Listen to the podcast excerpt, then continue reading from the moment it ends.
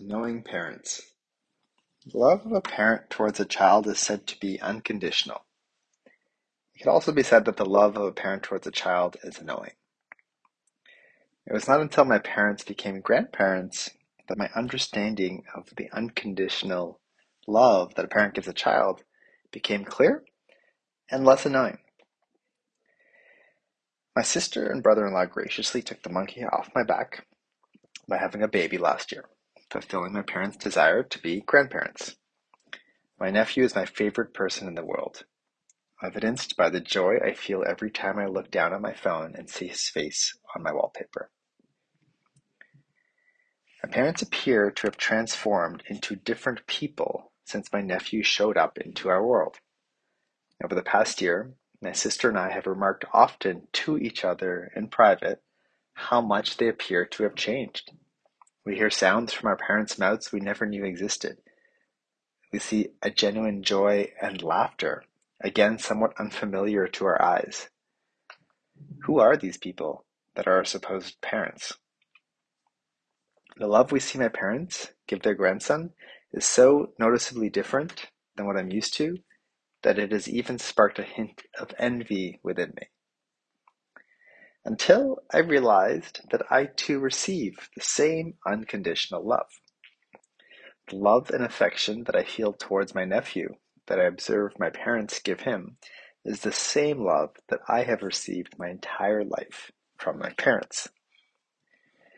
It touches my heart to know that I'm loved in this way, that I have been, that I am today, and that I will be in the future unconditionally. But it is no longer an intellectual concept, but an emotional understanding and connection for me. As an introspective and reflective person, I have probably given my parents a harder time than they deserve.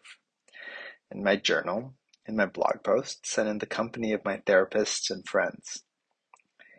Often bringing attention to the aspects of who or how I am that I dislike, and associating them with my parents. It is easier for me to place blame outwards than to take ownership inwards. My parents have been visiting me in Portugal for the past two weeks and staying with me. And although I had left home at the age of 18 for school and had not lived with them for a long time, I did return home for the first year of the pandemic recently and lived with them as an adult for the first time. My parents are my parents. I used to think that they had to change to be less annoying to me. And they are changing, but not how I expect. And they're changing in their own ways, in their own time, at their own pace. Having connected with the unconditional love they have for me has made my parents less annoying.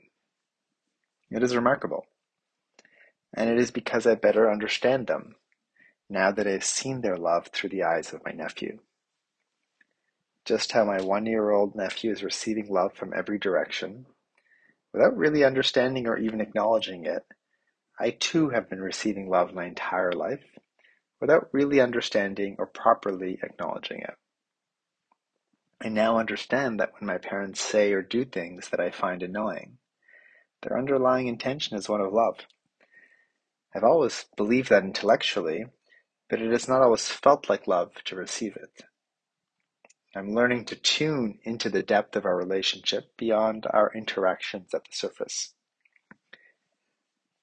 If you think you're enlightened, go live with your family for a week, is the often referenced Ram Dass quote to challenge any belief that we can meditate or medicate away the strong emotions that are sitting within us, and often triggered by those closest to us. The past few weeks living with my parents have been more pleasant for me than I had expected. I am less annoyed by them, not because they change, but because I feel better connected to the unconditional love they have always had for me.